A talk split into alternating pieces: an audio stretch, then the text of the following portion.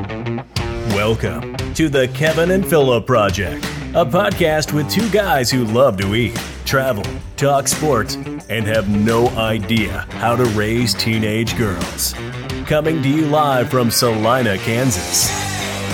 Here are your hosts, Kevin and Philip.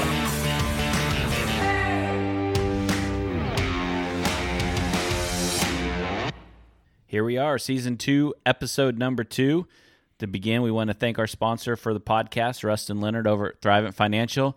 Yes, he's agreed to sponsor us again. All so- So, yeah, he, uh, you know, he's he's a good guy. I've said this before on on many of our podcasts, but uh, you know, if you have an opportunity and, and need some financial advice, please feel free to uh, go see him. Um, he, I, I promise you, he's going to have everybody in your family and you and your best interests in mind uh, with any advice. we need to get gives you. Rustin on here. Right. We are. We need to get him on here and talk to it and go into a little more detail because hearing what uh, I hear now about Thrivent Financial, it's a little different system than Yep. everybody else. So we're, we're Yep. excited to get him on here and let him talk a little bit more about it. yeah, here in the next couple of weeks, I, I've talked to him about that. He's agreed to, to come on here and tell us a little bit about the organization and, and what they do outside of the uh, investing. He obviously he can't come on here and give financial advice. Everybody's situation's a little bit different, but yeah, he's going to come on in here in a few weeks and talk to us about what the what the organization does. So, thanks to Rustin again for for helping us out.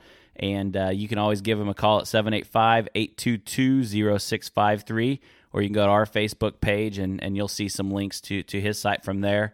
And uh, I think I mentioned this on the last podcast, but he's given given me some swag to give away. So when we uh, hit the road again with the show, we will have some of that to give away. So if you come visit us while we're recording one of our remote podcasts, and, and we'll try to get you guys uh, locations and times as, as soon as we can, so that uh, if you want to plan on coming out there and and listening to us, have a couple drinks with us, maybe jump on the podcast if you have something insightful or smart to say, and get you some Thrivent Financial swag.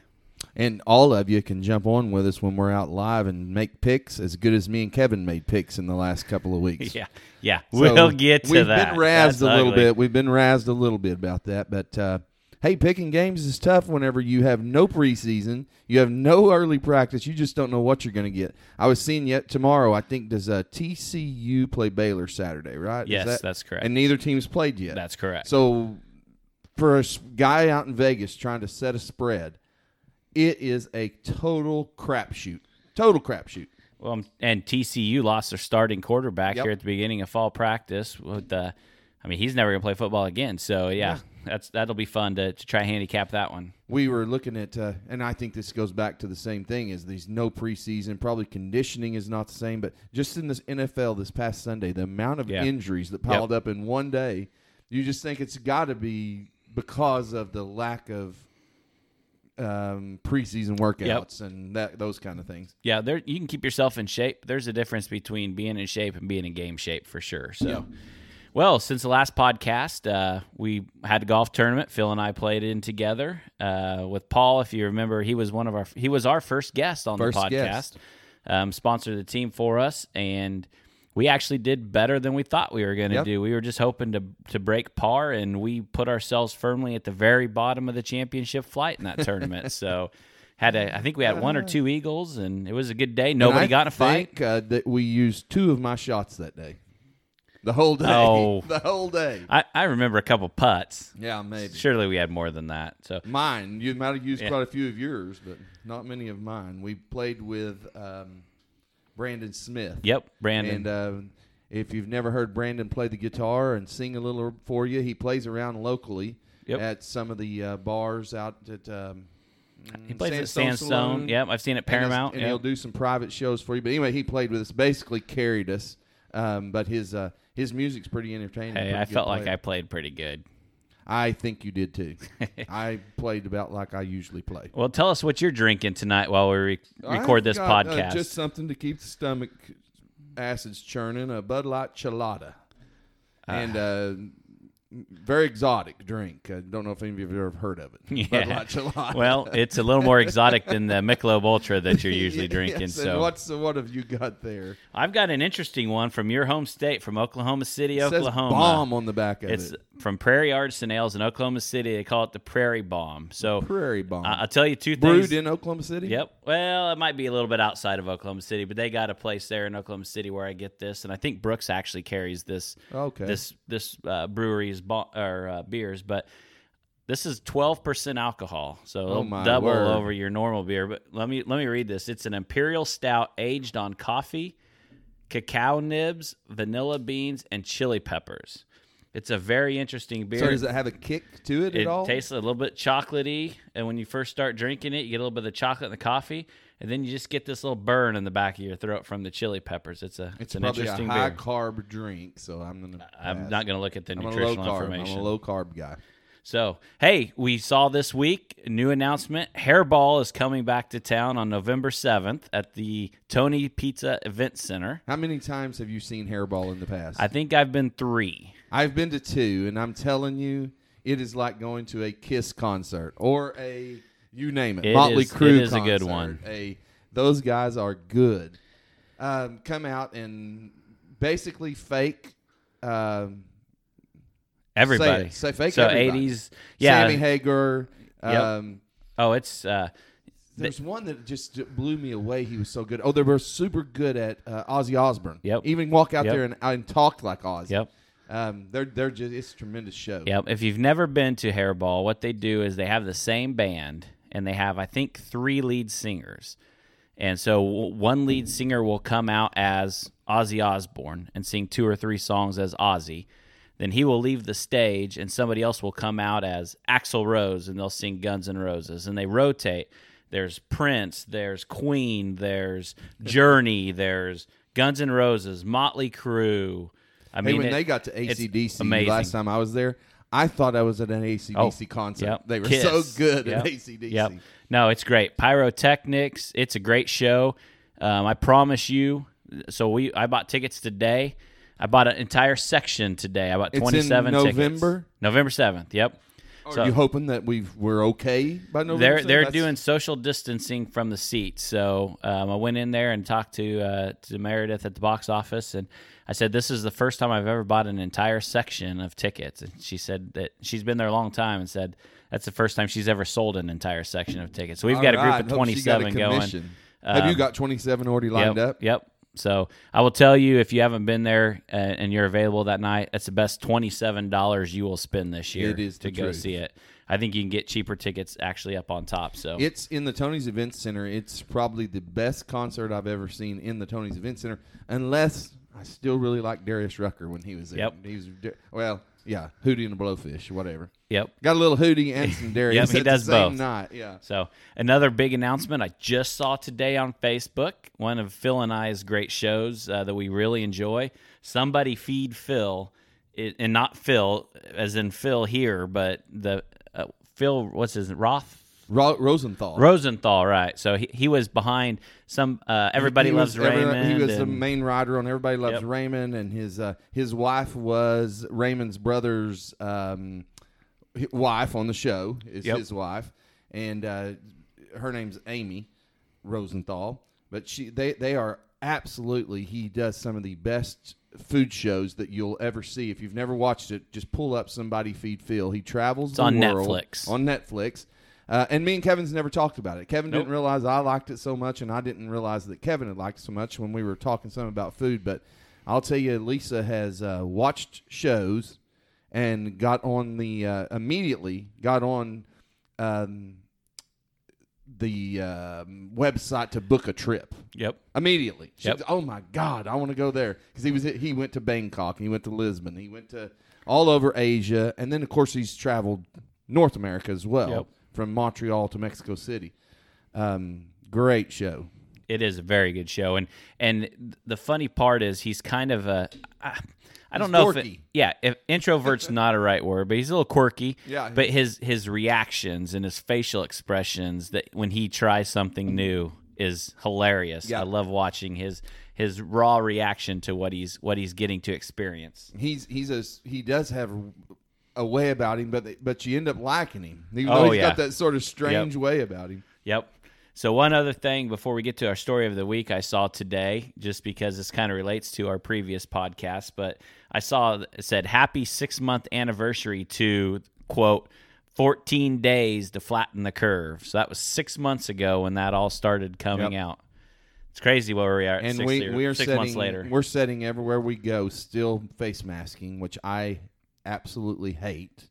But if we go into the football game tonight, I just went to a seventh grade football game. We are wearing the mask, trying to do our part. Most ninety nine percent of the people there were. Yet the outbreaks are up. Yep.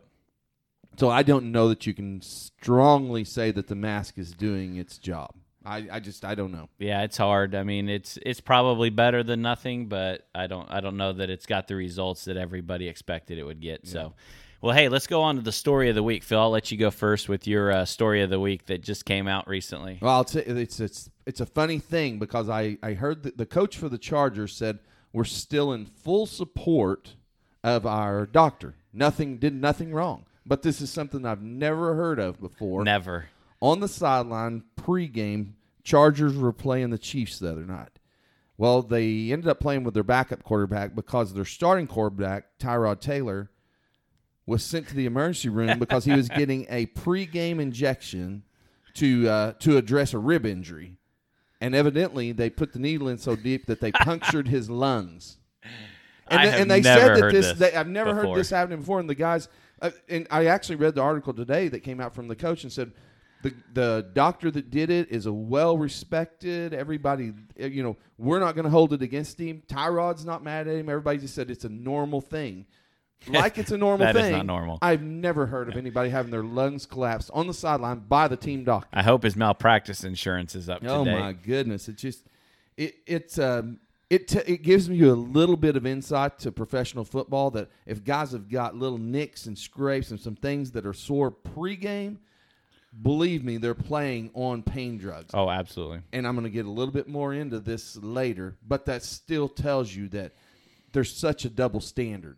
They're they'll they're against it until game time. When game time Yeah. comes, get her done. There's no way with, with the the violent hits, with the physical condition that those guys are in. Yep. There's no way for you to play a 16 week season without being injured Pain- and and being on pain pain management. meds. I mean, it's it, it it obviously you know you've heard about all the addiction stuff that they go through. I mean, there's you know those guys are on that stuff all the time. Yep, have to be, and then spend the rest of their lives on it. But but for me, uh, very, for me, is an interesting story of the week because it is something that I've never. I can't imagine the size of needle. I you know I'm a diabetic, so I use needles quite a bit. My needle would not reach my lungs. I don't know what kind of needle they Yeah. were sticking in this poor guy prior to the game, but Well, my guess is we have not heard the end of this story oh, yet. so. man, it's funny. All right, All And right. You do you have a story? I do have a story of the week, and we're going to file this one under the oh hell no category. so I was reading. This is actually probably a month ago that I saw this, um, but uh, I thought it was interesting. I've been hanging on to this until uh, we get fitted into one of our podcasts. But I guess after that initial hurricane that hit Louisiana here about a month or so ago, maybe a little bit longer than that. Yeah. So there's these huge mosquito swarms flying around, so big that they will all land on a horse or a cow at the same time and literally suck every drop of blood out of that that animal until it dies. Could you imagine the I'm- I'm- size of a mosquito swarm that would be able to do that and I'm being sitting caught here trying to imagine because my mom used to take me walking with her when we were little because mosquitoes would leave everybody else alone and just get me, and I'd come back with swells all over me. I can't imagine if I was alone down in the forest. I could have been one of those suckers that is dead. So forget That is unbelievable. houses being flooded, cars being flooded. Don't leave your children kind of stuff. outside. Holy Good lord, they'd kill a kid. I can't even imagine what that would I, look like. I haven't seen that story, and it's very hard for me to believe. It'd be like one of those anchovy swar- swarms that they get out in the ocean. My lord, it'd darken the night sky with Yeah. mosquitoes flying. Oh, over. that'd be crazy. No, I, I don't know that Right, I could I run mean, that fast. Darken the day sky. Usually the night sky is dark. All right. Well, so one of the topics we want to talk about here today, we're going to get into some of our football predictions and uh, both last week and, and this upcoming week here in a little bit. But uh, we wanted to talk a little bit about the situation right now with Salina Public Schools. And for those of you out there that don't know, I'm guessing that'd be our listeners that aren't in Salina, just to kind of set the scene a little bit. So here in Salina, we're doing what they're calling a hybrid model. So there's cohort A in the school, which goes to, and this is only middle school and high school because elementary schools are now going full time. Yep. But there's cohort A that is in class Monday, Tuesday, and then they're remote Wednesday, Thursday, Friday. Then there's a cohort B that is remote Monday, Tuesday, at school Wednesday, Thursday, and the remote Friday. So everybody's remote Friday, and basically you got two days in class. So that's what we are doing today here in Salina Public Schools. Um, Although if you're in a sporting, let's say you're a football kid, you're a, a volleyball, you're a dancer, you're a cheerleader, anything like that, you you do still go to school five days a week. Yes. For, the, for your meetings and Yes, things, for your practice. practices Yep. and all. So uh, so that to me is a little unusual when you're set up the way you're set up. Yep. And and I will say this before we get into this, I want to put a disclaimer on this conversation. Anything we say from this point forward is absolutely not directed at any teacher involved in this scenario. I I understand that teachers are doing their best that they can. I understand that this is very frustrating. This is very difficult. That you guys are working long hours, way longer than you're contracted to work and, and be paid for in order to make this happen. So we appreciate everything that you're doing, everything that you're trying to do, and understand the difficulty that, that this is, is causing you. So anything we say is not directed towards the teachers. Well, those school teachers that do understand that many students can't do this. I mean, going to just give an example. We we always say that we're going to talk about our kids more, so I'm going to talk about one or two of mine here. Hal has been struggling with calculus. We only goes to school two days a week, and then it's hard to be get information. So we're told to just get him a tutor. I don't think a tutor's necessarily needed if he was in school five days Absolutely a week, as correct. usual. Um, now we'll we'll probably end up getting him a tutor, but I can understand the troubles I had with math. Mm-hmm. And if I was only in school two days a week to try to comprehend something that I, that is not going all the way to the top floor for me, it can be a struggle. Oh, absolutely. So, and especially, and so I even think maybe he shouldn't have even taken calculus. Maybe it's a little over what he was should have stuck with algebra two or something Yep. like that. But anyway, he got stuck in the class. Could affect his grade point average at the end. Could affect a lot of things, and I'm I'm afraid that's happening with a lot of kids. Um, I think one of my other kids, maybe it's Harper, has a little bit of trouble with science. I think she would get it better if she was there five days a week, but at two days a week, she's just not getting it. So it's affecting not only their, it affects, it's going to affect kids' grades. Oh. over the board, you know, over. I just, I, I don't know what the answer is, and evidently neither does anybody else. But it's, uh, Well, and frustrating. and and I'll I'll preface Morgan's situation. Morgan's a good student. I mean, she's uh, mostly A with a, a scattered B here or there. Um, so far, it's been good for her. I, as far as as my knowledge and having conversations with her, um, outside of working, doing a lot more homework than she would normally do, and working a little bit later on some days, especially during volleyball game days and stuff. Um, so far, she's been okay. But I will tell you, I've seen parents on Facebook and parents of kids who are very bright, in my opinion, that I know historically have been 4.0 students, all that kind of stuff, because they're friends of Morgan, who are literally up until midnight, four nights a week doing work. We played in a softball tournament last weekend in Wichita, and one of the girls on Morgan's team went home Saturday night instead of staying in Wichita because she had a homework assignment to do Saturday night and it wasn't done. So she was doing homework at 10 o'clock on a Saturday night to try to get it done. And this is not a girl who is off screwing around doing other stuff and Right. just didn't get her work done and waited till the last minute. Because if this if she had time to get this done, it would have been done. And when I start hearing about that stuff, I start hearing about people talking about their kids breaking down at the kitchen counter and just absolutely losing it because of the amount of work and they don't understand what they're doing. This is an absolutely horrible, horrible situation to be in right now. Well, I'll tell you what. One of the struggles with with me is if you do not set and do, and I'm just going to go with stay with math. Um, if you don't completely comprehend algebra, geometry, and calculus, and it's brought home to a parent, and and they come to us and say, "Can you help me with this?" I am literally zero help. I I, I cannot do. Yep. I was not a very good algebra student when I was in high school. I tried not to take any college math, as little as I could take, um, and just was glad to get through the class, Yep. make a C, and uh, and then I never touched it again. And Yep. now I'm 50 years old, so it's been 32, 33 years since I've even looked at an algebra. How am I going to help my kids?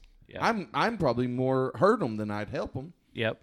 Well, and and you bring up a point that I saw something on Facebook today. A friend of mine kind of put this in there, um, but uh, she had reached out to the district to tell them her story and to plea with them to get kids back to school and discuss the struggles that her kid is having with this scenario and she got a response back from the principal of the school and their response was well you need to on the remote days you need to send your kid to the YMCA or to Kansas Wesleyan to get additional help so now what they've done is they're asking you to go spend another forty dollars or twenty dollars a day. I don't know what it is because I haven't looked day. it.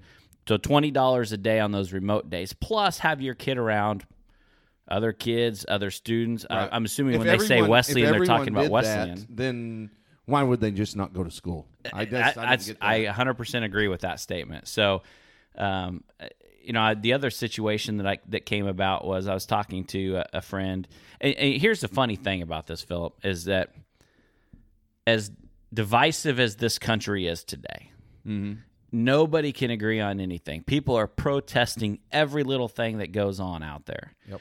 The one thing that I will tell you is more one sided than anything that I've heard in the last six months is we need to get these kids back to school. I have. I promise you, I have probably talked to four or five hundred people about this topic, and every single one of them want them back in school. want them back in school. I This want them back teachers, in school. students, parents, everybody wants them back in school. You know, I'm going to tell you something. Just for their, my kids have always got along fairly well, but they've been four kids from ranging from 12 to 17. Um, they are at each other's throat now. Mm-hmm. Uh, it- it's become div- just you know div- they fight. I don't know what the word Nonstop, exactly. yep. It's just nonstop. Somebody's picking on Just somebody at all each the time other all the time. and it's because we they're going to fight over computer time. They got to fight over you know. I mean, everybody's got their own, but everybody wants the quiet place, and you got four of them trying to go. And so basically, on the two days that they're off and they get up and do their homework, they're stuck in a corner by themselves. Kids do not want to be by themselves. But then you put all four of them together, and it's a constant fight. So I think even the the lady that had went and talked to the uh, board, I think she even had brought up maybe that it's just not good for the kids' mental mental well being, health, yeah. their mental health. Absolutely. It's not good to be sitting at home. You've got a sing a, a, a one daughter. She does not want to sit at home by herself No. every day. There's No. no. way she does. My four don't want to sit at home with each other all day. Yep. It's just it's got to the point where uh, we are not helping our kids. And I'm going to tell you something I think, and I, I know it always sounds conspiracy kind of crap, but China's sitting and laughing at us. Just, I mean, they think it's hilarious. I didn't see we that are coming. coming. Here we come. We are passing you guys because you're going to raise the your your kids are. I mean, they have to Yeah. be getting behind. Yeah. I know they're Yep. getting behind. Like we we've talked about before, and back in the spring when they started this online stuff, Morgan's classes, their only requirement was that they had to show up like once a week on a Zoom meeting and say, "I'm here." Yep. And by the end of this of the school year, half of her class didn't even make that. So how do you, how are you, how are those kids ever with no supervision at home during the day? If they can't show up for a Zoom meeting to say, "Hey, I'm here," how in the world is that kid doing any work at all? I can't imagine that the grades aren't going to just seriously oh, nosedive oh, they over have this. to be unless we're just grading on the biggest curve there ever was. but we're we're going on eight months of this. Yeah. Eight months of. I mean, because the, of course the summer's included in that eight Right. months. But we're going on eight months of kids being basically quarantined. Hell, can you imagine being quarantined for eight months? Yep. I talked I couldn't do it. I talked to a kid a couple weeks ago about what they do when they're actually in school. And one of the one of the kids I talked to, which I didn't even think about this until they brought it up. He said when even when we're in school, most of the work is done on the computers because the curriculum has to be set up so that the remote kids can do that stuff as well. So they're doing the work on the computers anyway. But the teachers, and again, I am not complaining about the teachers. Oh, it's got to be a nightmare but for them. This isn't what they bargained for. I'll guarantee But the you. Teachers are on their computers too because they're answering questions Right. from the kids that well, are like, at home. like I said, Hal, Hal's sitting at home writing them, trying to figure out what in the world's going on, uh, instead of sitting right there in the classroom and being able to ask. I mean, it's and and it, you know how much different it is when when something doesn't go, doesn't click, and it takes a couple times that you got to have it explained to you. Explain it to me. Explaining over an internet conversation or an email is not anywhere close. No. to Not at all. To saying, okay, let me show you how this is done. Now are you starting to get okay? I'm slowly starting to get it. That's where I feel like he's totally missing Yep. out. Absolutely. And and we've been talking about the students and and there is nobody that's going to listen to this or that you talk to that doesn't feel like this is a bad situation for the students. But the other thing that I'm really concerned about, I'm I'm I'm really concerned about these teachers getting frustrated and just getting burned out from this situation and, and quitting and not doing not teaching moving forward. Let me tell you a story. You know, I uh, Lisa and I both um, were in the teaching field, which is going to be teachers. So many other occupations pay better. Oh, now there yeah. are such great there's such great benefits for being a teacher. I mean, the retirement and the, Right. depending on where you're at, and the and the um, Summer's off well, if you the do summer's that. off if Yeah. you do get the opportunity to do that. And you're, I mean, I always thought a husband and wife teacher team got a lot of time to do stuff, but not great. Not, I don't think that anybody's starving to death, but there, there are better opportunities out there for educated people, especially in today's world. So that's what you're saying is these guys might just end up a lot of Done. them saying, "Hey, Yep. this isn't worth Yep, it. Saying absolutely. not worth it. There's great Yep. opportunities. There's already a teacher shortage and this is not going to help. no. So, Nope. well, so so let, let's uh, Pray for your teachers, everyone. let's let's put a let's put a bow on this and and here's what i here's what i want to say about this we say all of this and and all of our complaining i guess that we just had to say this what i don't understand philip is if everybody is on the same page literally every single person i've asked a question to is on the same page why are we still doing this? What is the situation and the reason for us not having the kids I in have school? no idea because if you are a, as a parent feel like that you can't, we still have the opportunity that you can stay home and Yes. do mobile learning. And I get so it. Keep your kid home if you don't. if you have an underlying health issue, you want them Yep. to be at home, and you're willing to take on that challenge, go for it. That's what I say. And if so, if the the parents who are opposed to it, which I have hardly heard any, and I'm sure there are, they're out there. Yep. So I'm not I'm not an idiot. I know there's some out there, but then you have the opportunity to leave your kid at home. Then. Yep. So, with that said, my only conclusion, and if anybody wants to comment on this conversation and wants to talk further with this, I'd be happy to have a conversation with them. The only possible reason I can come up with is that the school district is concerned about getting sued if somebody contracts the virus at the school. Well, it's already happened. So It has. So And I'm telling you right now, I'm not a lawyer. trouble out. But I would I would be willing to say and put on record that if that lawsuit were to happen, I cannot imagine the school district being found guilty because I don't know how you can prove that that kid contracted the virus at school unless your family literally never leaves the house ever. And that kid never leaves the house except to go to school and home. If you can prove you've done that for the past month before he contracted the virus or whatever, then yeah, you may have a lawsuit there. If but you're the kind of nobody is going to be able to do that. if you're the kind of person that does that, then you would have your kid at. You're not correct. going to You're yeah, they're not going to school in the first place. Because I do know there are a few that are doing at home, at home, which is fine. If you feel more comfortable with your kid staying at home full time, five days a week, that's fine. That's your decision. Yep. But all the rest of us out here that want our kids in school, we should have that decision. I think. Yep. So here's here's what Philip and I are willing to offer anybody out there listening, because obviously, as you can tell, we are pretty passionate about this and agree on this situation. If there is anything that we can offer or do to help our students in this area get back to school, please let us know. Would you be willing to, if, if the school said, I need you to sign a waiver saying that we're not responsible if your kid contracts a virus, would you sign that waiver? I would sign it. in a heartbeat. Absolutely. Had I known that this person that went to the school board was needing people to stand behind her, Yep. I feel like I would stand right behind her Yep, too. And Say, I absolutely. am completely agreeing with her. So if there's anything we can do to help out there, we're more than happy to do so. Let us know. You know, speaking of COVID, before we get into football, this is just going to take a few seconds, but uh, you know, and we've talked about this quite a bit, so I'm not going to get into this too much about the numbers and the reporting and where these numbers come from. I saw an interesting story. This was a this was a couple of weeks ago. This was not this past weekend, but uh, our governor came out. It was a Sunday or a Monday, and said there were 23 new deaths reported between Friday and today. So I believe that was a Monday. Yeah. What was interesting about that statement, if you listen to that statement and the media listened to that statement, the media reported that statement as 23 people died over the weekend due to COVID 19. But there was one key piece of that that she changed, and that was reported. They didn't die that weekend, that was reported. So that number was like two and a half months worth. Because that weekend in the state of Kansas, one person died on Saturday, zero people died on Sunday. But the way she made it sound was that 23 people died that weekend. And these are the numbers these people are going She's by to make those decisions. She's a mouthpiece for, um, for you know who. She's a, she she's she feeds the system. I'm I'm not a big fan.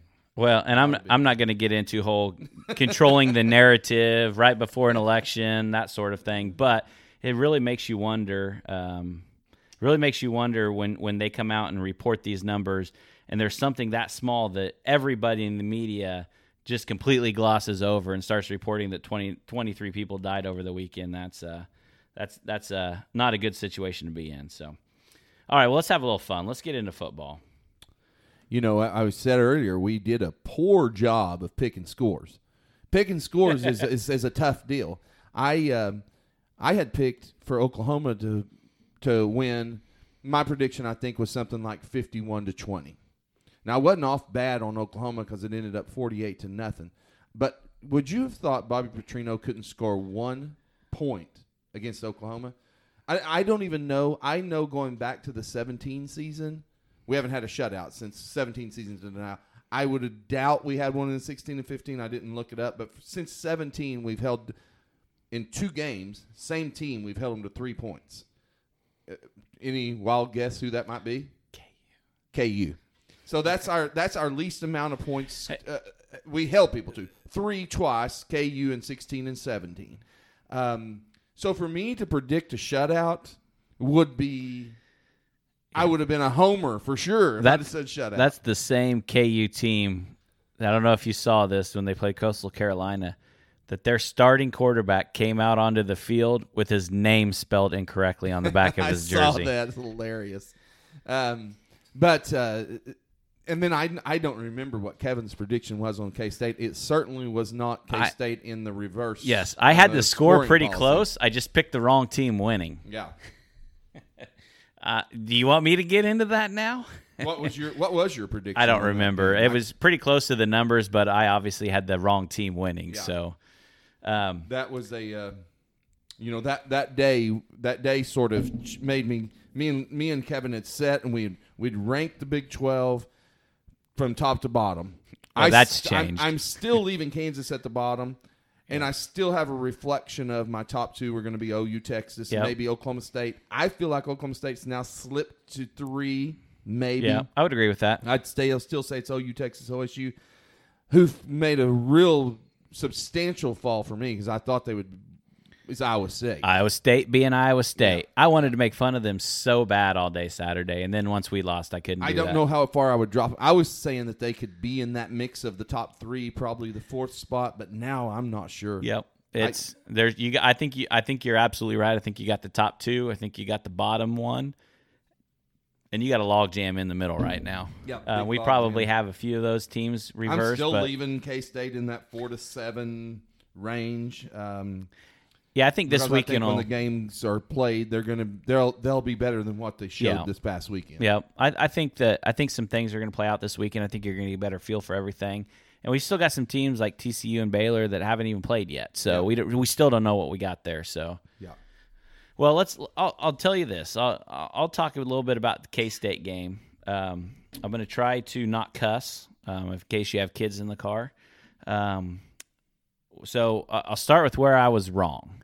I was wrong on the defensive backs for sure. I made a comment that I didn't think there was anything to worry about there. But I'm not certain that that def- that that wide receiver is not going to be playing in. The Oh, NFL he's going to be in the NFL next year. There's So, no doubt. it that's not a lot of shame in getting beat I don't. that. I don't think it was him as much as just a big physical receiver. Right. So I think we're Right. going to struggle after watching that game. If we don't change significantly, we're going to struggle against those bigger physical type of wide receivers, which is a large chunk of the Big Twelve being a pass happy offense. That's that's we're going to struggle I saw there. them in Texas and Oklahoma. They both had good receivers. Um, I also said we have no worries with the kicker that he's nails. Yep. So going into that game, he was 33 of 37 in his career on field goals. Um, he missed four his entire career, and he missed two in that game. Yep. So um, hopefully he gets that one. That's that's something that can be fixed pretty easily. I, I Hey, if I he's in the that that- NFL, he'd have been cut. Well, you're right. And uh, there's another kicker that came from K State that just got signed to the Browns practice squad that I don't understand why he's not kicking in the L- NFL. Matthew McCrane. He's a stud kicker. He's he's been on teams here and there in the NFL, but uh, hopefully he gets another shot because he should. Well, you know. Austin Seibert was last year a draft pick by the Browns. Had a great Yep. year last year. One bad game in the first Yep. game of the year, and his butt's cut. gone. Yep. Now Cincinnati's already signed him, but I Yeah. just can't believe. I mean, if if we were as quick to pull the trigger on a defensive back that gives up a touchdown or a, We'd or be out of defensive backs. Oh my word! I mean, it just kicker's life must be a scary life. Yep, and I and I had made two predictions. I said one offensive player, one defensive player. That I said you need to keep your eye on K State fans because they're making some noise and and they're going to be in the mix when it when it's all said and done. So I was right on Deuce Vaughn. I said that's the guy everybody's been talking about. Klieman came out and said he was the best running back we had of, of the guys that ran the ball. Um, he was third string going into the game. I would not be surprised. He may not be a starter this weekend against Oklahoma, but he's going to be starting here pretty soon. There was no doubt he was the best running back on the field. And then uh, Khalid Duke was my other one. He didn't play. I, I'm hearing that it was a uh, not a not a COVID or an injury. I'm hearing it was a disciplinarian thing, but hopefully he gets a shot to play here pretty soon, and we'll see uh, where he comes out. But I did say that our offensive line was going to be the problem this year. Four of the, or five of the starting six. Got that one right. Yep, nailed that one. Um, that was the worst performance from an offensive line that I've Yep. seen from K State since the '80s. My brother was at the game, and he said uh, first thing out of his mouth because he came over and watched. He went to that game, and then he came over to my house and watched the uh, OU game with us that night. And the first thing he said when he walked in is he said, "Man, that offensive line struggled all Yeah. day long. Brutal. He said it was terrible." Yeah, And he, you know, watching it live, you can probably really see the it was it was the bad problems. So, I mean, we we averaged three yards a carry. Um, our our starting running back Saturday averaged two point seven. Harry Trotter, and he was over four last year. So it was. Um, we had some some issues in the past game too. Thompson missed a, a few long throws that I'm literally by an inch or two would have been touchdowns and completely changed the game. Yep. But you've got a senior quarterback, three year starter. He's got to hit those passes. And but I will say this to the K State fans listening out there that think we should bench Skylar for a freshman quarterback that's had no spring practice and came in for two plays, one good pass play yeah. step off the ledge, back up a little bit, and wait. I'm not saying there isn't going to be a period of time this season if it keeps going the way it is that we don't just say we're playing for the future. Because, like I said, I think in two years they're going to have a very good team. We're not there yet. Just relax. We almost lost to Western Kentucky a few years or Eastern Kentucky a few years ago, and ended up playing for the Big 12 championship that year and had a shot to go to the national championship. So, yes, we lost the game, but relax. Let's not just completely throw in the towel. Um, let's give it another couple weeks before we start freaking out. So I want to say one other thing about K State, and I'll let you get into the OU game and what you saw there. But uh, I'm going to tell you one thing that I absolutely loved about this. After the game, um, the Tuesday after the game, uh, Chris Klieman, the K State coach, went to a, went to a uh, a press conference, and he said in his own words that he's not going to take any shortcuts or he's not going to use any gimmicks to try to get by this year, even if it means we take some lumps this year. He reiterated that he is in it for the long haul at K State and is not trying for a quick fix to run off to another job that made me feel pretty good because I, I think he's going to be good. Many times before. I love this guy. That's I think coach he's talk, be good. Kevin. It Come is. on. Yeah, I know the KU fans Oh have heard that from Roy Williams. Larry How many Brown. times Larry before Brown's he left? not going anywhere. Yeah. He's seven teams Yeah, no. later, still saying the same. No, I do love this guy, and, and I, think he- they're going to be good. because he's a because he's a Midwest guy or whatever. You know, uh, he's this part of the country guy. This could be his dream job. So good, good for him. Uh, Bob Stoops used to say it every year, and I never believed him. I always thought uh, Jerry Jones is going to come and get him. The Cleveland Browns are going to come and get him. I didn't think he would leave us for another college because, in all God's honesty, where would he go? He co- Yep. he played at Iowa State. He's not leaving Oklahoma. I mean, Yep. to Iowa. He wasn't leaving Oklahoma to go to Iowa. Yep. Um, so Oklahoma was kind of, and every year, you know, especially back in the early 2000s, 2004, 5, 6, every year, they'd say, so and so's looking at him, offering him, offering him. And he would always say, I'm not going anywhere. But he would always preface it with, but I'm listening. Yeah. And that's why I think that he always kept a hook in the water, but Yep. he just didn't always bait it real good. Yep. But anyway, that's. Uh, I hope he does stick around because it's better for the Big Twelve. Uh, you've got to have. I mean, the Big Twelve has got to improve. K State's got to be one of the Yep. teams that is yeah. coming along. you can't have two or three us. good teams and Yeah. then the rest of the conference Yeah, well. Oklahoma can't just. It becomes a. I don't know. It, almost is not good for Oklahoma to have won the last four or five because every year they say, "Well, look who they beat." Right. Well, it's it, it'd be way better if get beat every now and then and have a very competitive Yeah. conference. Yep. And whoever comes Get out on beat top by a good team. Yeah. Yeah. And Yep. so I, I, mean, would that's not, how your Georgia loses to Alabama Right. and still plays in the you Still know plays in in the the Final playoffs. Four. Yep. Yeah. So So, and that's what our conference needs to do is strive to get maybe four to five top end teams, and we have the potential to do it. K State should be one of them. Um, I don't think Yeah. KU's going to get there, but K State should be one of them. Oklahoma, Yeah. Texas should be one. of them. Oklahoma State should be one, and probably TCU or Baylor, one or the other. Could Yep. be there. Could be your top five. I, I think I'll, I'll be honest with you, and I, I think that I'm the jury's still out of Matt Campbell for me. I'm not sure that I'm he's the guy that that can get. I, I think he's overrated at, up to this point. His record is like one win better than Paul Rhoads was at this point in his career at Iowa State. yeah. I think K State can get there, and I'll be honest with you. quarterback at Iowa State is a little bit overhyped. Uh, you think? but I think West Virginia and Texas Tech. I honestly think both of those schools made very good hires from a head coach standpoint. I also think that I can tell you, for as a K State fan, I did not realize how bare the cupboard was when Snyder Left. got pushed Yeah. out, whatever you Yeah. want to call it, um, until starting to watch last year and now this year even. Um, and you see the talent level. You Yep. know, Jimmy, uh, our friend Jimmy, said uh, to us after the game the other day. He said, "I'm very happy that they're getting Kansas kids, Yep. but you cannot win with just No. Kan- you. No. You almost overfilled the bucket with Kansas Right. kids because you are not going to beat. And this is not a knock on Kansas kids." But you're not going to No. beat a, a state of No. Texas with six million Never. kids to pick Yeah. from. You're just not going to beat them with. Kansas kids. Nope. It just, it's just it's a different ball game. So you got to have It- some of those it kids. Absolutely is, and it's cool to win those Kansas battles against KU, and and Nebraska used to do this to a point. The the walk-ons who get the scholarships and are a starter and senior are great stories on Yeah. ESPN when you play on ESPN in the middle of the day. You cannot have a winning program based on walk-ons that are starting. You can have one or two here or there that do it. You can't have half of your team that was a walk-on as a freshman and sophomore. Nope. Got a scholarship and are now. and I'm starting. afraid that's where K State has went the last few That years. is, yep. They they took the whole narrative that Bill Snyder can coach, find these diamonds in the rough and coach them up. And you can do that, Phil, when your assistants are Bob Stoops, Mike Stoops, Mike Man- or Mark Mangino, that kind of caliber of assistant coach. You can do that. You bet. You can't do that with the coaches, the 70 year old coaches we had Right. at the end of Yeah, it Snyder's changed, tenure. and he so they've got to go. And I know that Klieman knows that he's going to go out and Yep. get some talent. The recruiting is so much better than it used to be. Because the other thing Snyder would do is he wouldn't recruit during the season. He I heard the coaches, that he didn't "You go into to- houses at the end. Never. Of his, it just didn't go No, into a house. the only time he went in a house last two years was some kid in Austin we were trying to get, and he committed to K State, went to Texas the next weekend, and then decommitted K State, went to Texas.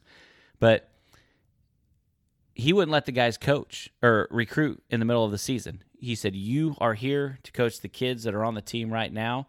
And we'll worry about recruiting when we're done. Doesn't work. So for five months, we those kids jets. wouldn't hear from us. We have jets. so yeah. So Go see them. anyway, Hey, there's a, there was a there's a funny. I love recruiting stories. Guys telling recruiting stories, and of course, almost all of mine come out of Oklahoma. I'm sure there's great recruiting stories everywhere. they all But- start at Big Red Motors. But no, one of my favorite ones was um, years ago. We were down.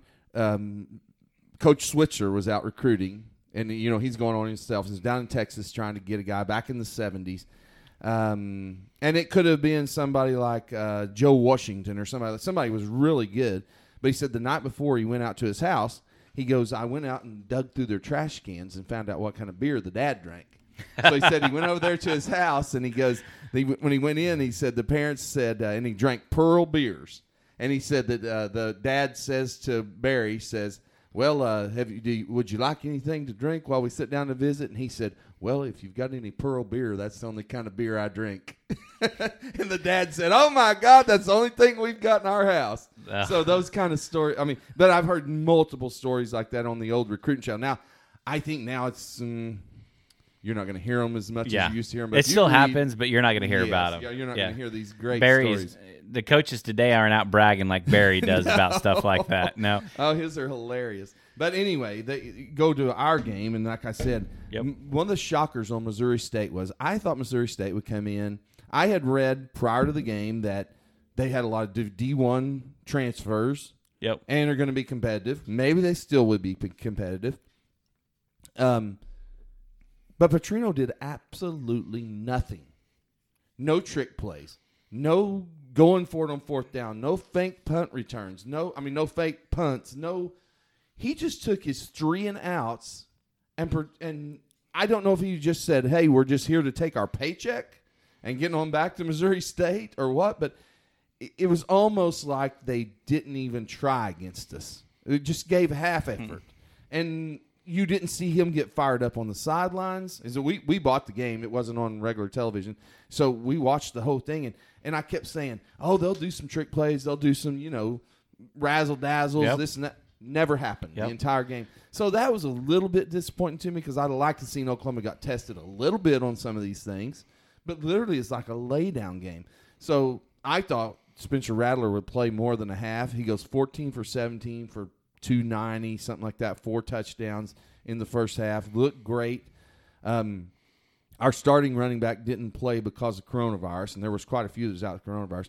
So we had a redshirt freshman and a freshman running backs who were unbelievable against Missouri State. So who knows? but they were really they were really good for freshmen, you know. And so I think Pledger will be back this weekend. So uh, I read an article this week in the Daily Oklahoma said they are we are not worried about our running backs. Um, I'll talk a little bit more about our you know, you, one guy just set out this season who would have been our number one. He's been a back-to-back thousand-yard guy, and Right. he's just setting out the season this year. But we also have one that's still on suspension, the Stevenson kid. That's Rhamondre Stevenson. He's still out because of uh, passing a um, didn't pass before the Peach Bowl. Uh, he got caught smoking marijuana. okay. I, I didn't. I saw that he was going to be suspended, but I didn't know well, what that was it's, for. he's suspended by the NCAA, not by Oklahoma. The NCAA has got an archaic rule that says that one one positive drug test, one positive marijuana test, you miss half the season. That's the rules in the, for the NCAA. yep. You know what's the bad thing about this rule? I'm gonna get into this just a little bit right now because I just it. To, Coach Riley's saying it's an archaic rule. I think it's an archaic rule. They they failed prior to the Peach Bowl when they played uh, LSU. Hey, if I'm fixing to have to play LSU, I'd have probably wanted to smoke one too because they are really good. Yep. So anyway, but it, so we have Ronnie Perkins, Trejan Bridges, and uh, Stevenson, all three that all three tested positive for uh, marijuana, and uh, and have been suspended for half the year. Did you know? Do you know most kids don't like? There's not a there's not an NCAA thing that goes out and tests every school across the country. Correct. Yep. You just randomly Right. get your It's team got picked, and yep. mostly we got picked probably because we were in the Final Four, whatever. So, i- i- Coach Riley's saying now I'm paraphrasing, so I'm not going to say exactly what Oklahoma's rules are, or exactly what K State's rules are, but if they if they have a positive test at the university, most of the time what they're going to try to do is bring the kid in and do some counseling with him and trying to help him to make better decisions, but no suspension. Uh, this rule was On the made- first one. on the first one, Yep. no suspension. Now, this is a first time rule for the NCAA that are eliminating kids for half of a year. These rules were made back in 1986, which at the time, no states Yeah. were legal on marijuana. Today, we have 11 states full blown. Get her done. 11 states that marijuana use is just fine. 33 others, including Oklahoma, have um, medical marijuana Medical, programs. So you're talking about a kid that potentially could have been Yeah. If he wasn't You don't playing know. football, it would have been fine. would have been fine. Yep. It doesn't. It just doesn't make any difference to me, and it's it's a frustrating to me. The the NCAA knowing these rules up the you know the, you know whenever they go in and you can say, okay, you have 15 milliliters of of THC, THC in your blood. system. The NCAA knowing kids are going to fail moved that number this year from 15 to 35. So they know Yeah. that kids are doing it. Yep. Yet they still have this rule that they'll kick them out of a half of a season. What good does that do for a kid? Yep. And what does it good does it do whenever eleven states in the United States it's perfectly legal? Yep. No different than a kid drinking No, a beer. and that's the, that's the thing in Oklahoma. The kid could have went and got his medical card and done it, and it would have been perfectly legal. It's something that's Yep. frustrating to them. I th- I really like Ronnie Perkins on our team, uh, defensive guy. Uh, no, he's a- he yeah defensive end, He's really good. And Stevenson, of course, would probably be our starting Right. He would back. be the starting running Yeah. back if he's playing. Yep. so, um, so you've got two guys off the team right now, off of what I think, and people can think their own thing. You think what you want to think, I'll think what I want to think, but I think it's a stupid rule Yep.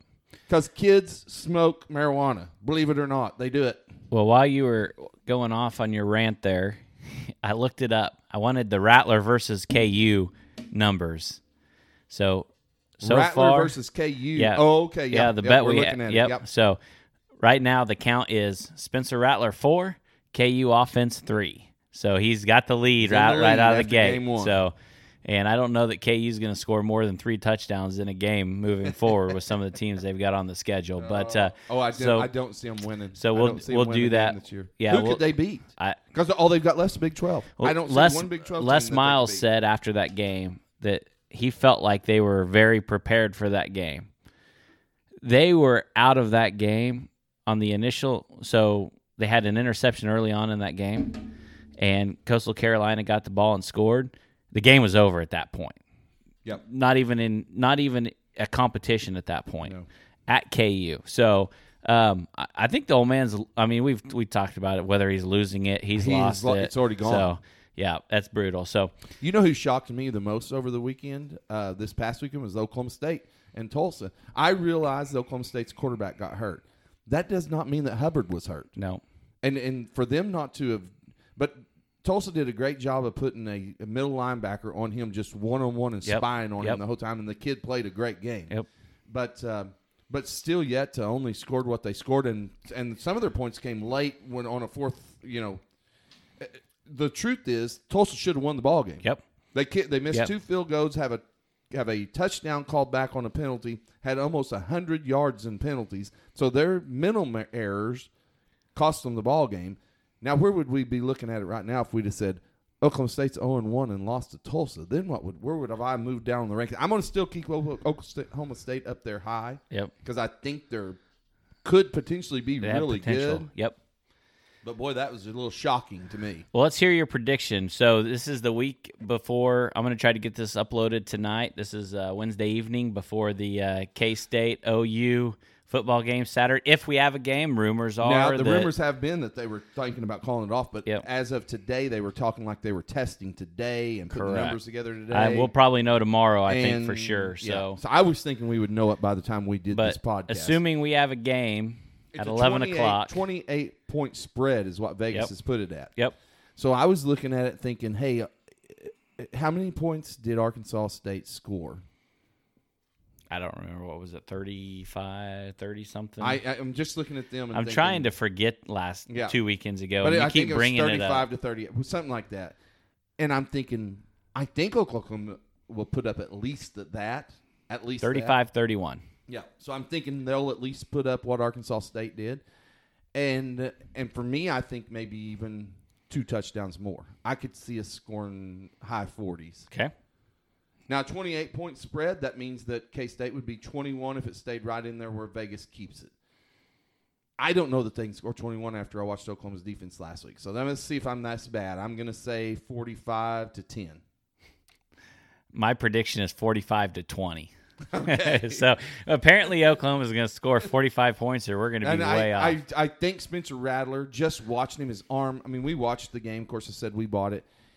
His arm is literally live. He Yep. has got a dead, I mean, he. I think he's going to be something else. And our wide receiver core is is the normal wide receiver. They're good. well, after the weekend, the first thing, first text I got was from Jimmy saying we should never make predictions again. So that one's for you, buddy. Yeah, there you go. 45-10 from me.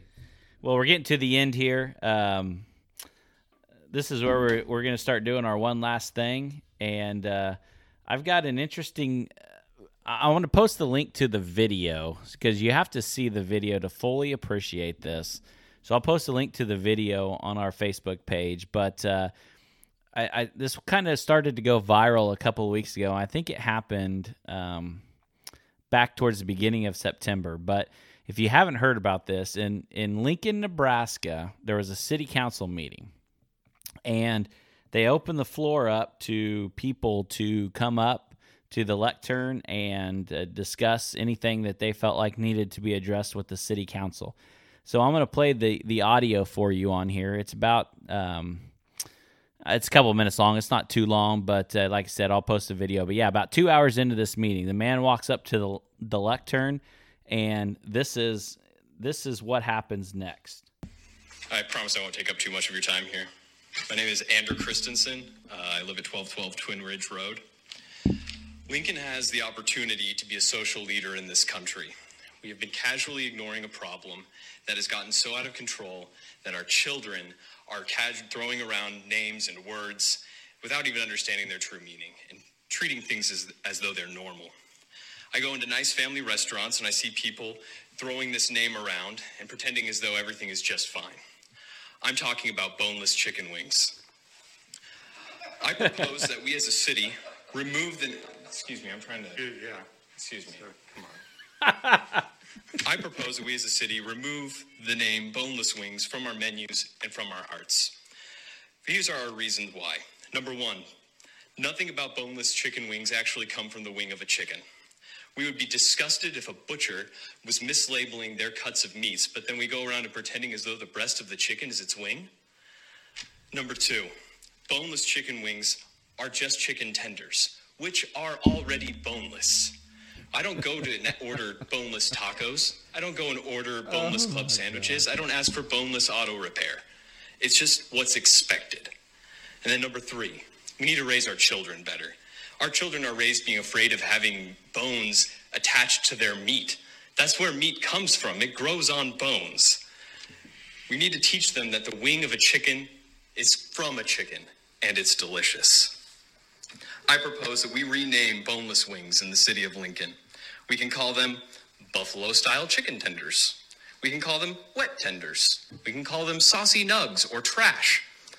We can take nugs. these steps and show the country that where we stand and that we understand that we've been living a lie for far too long.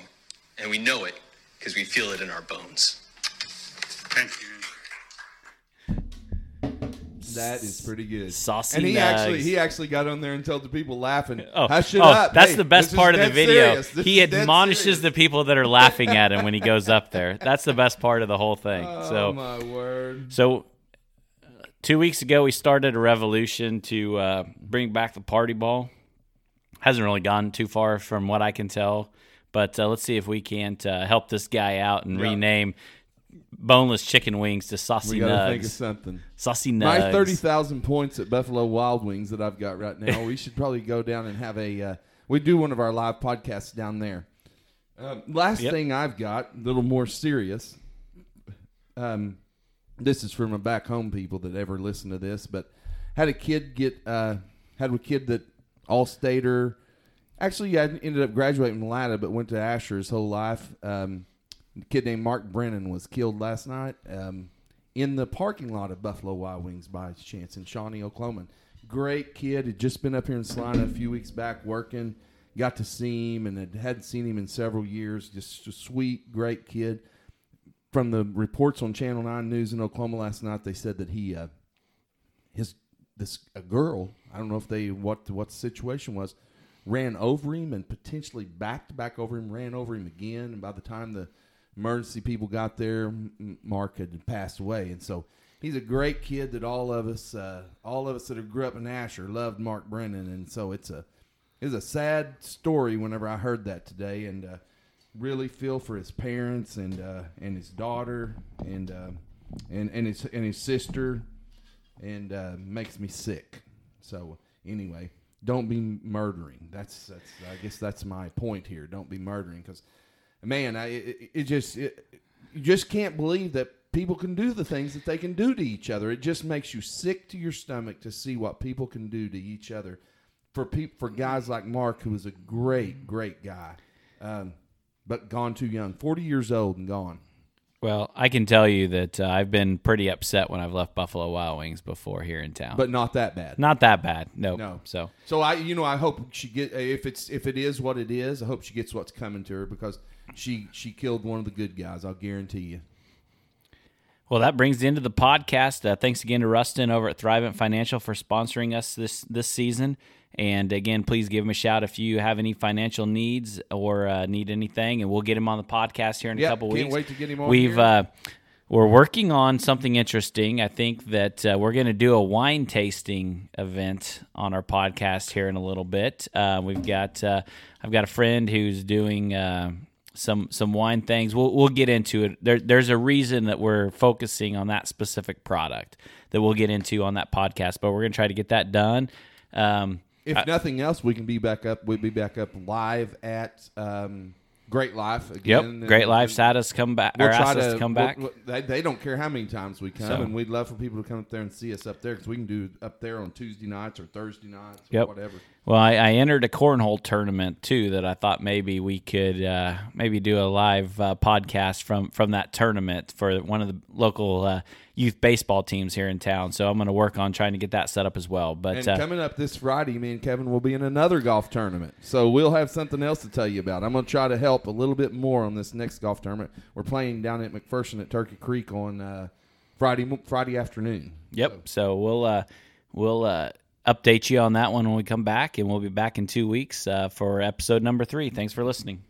Thank you for listening to the Kevin and Philip Project podcast. If you would like more information about our podcast, guests, and to join in on the discussion, please visit our Facebook page, www.facebook.com slash Kevin Philip Project.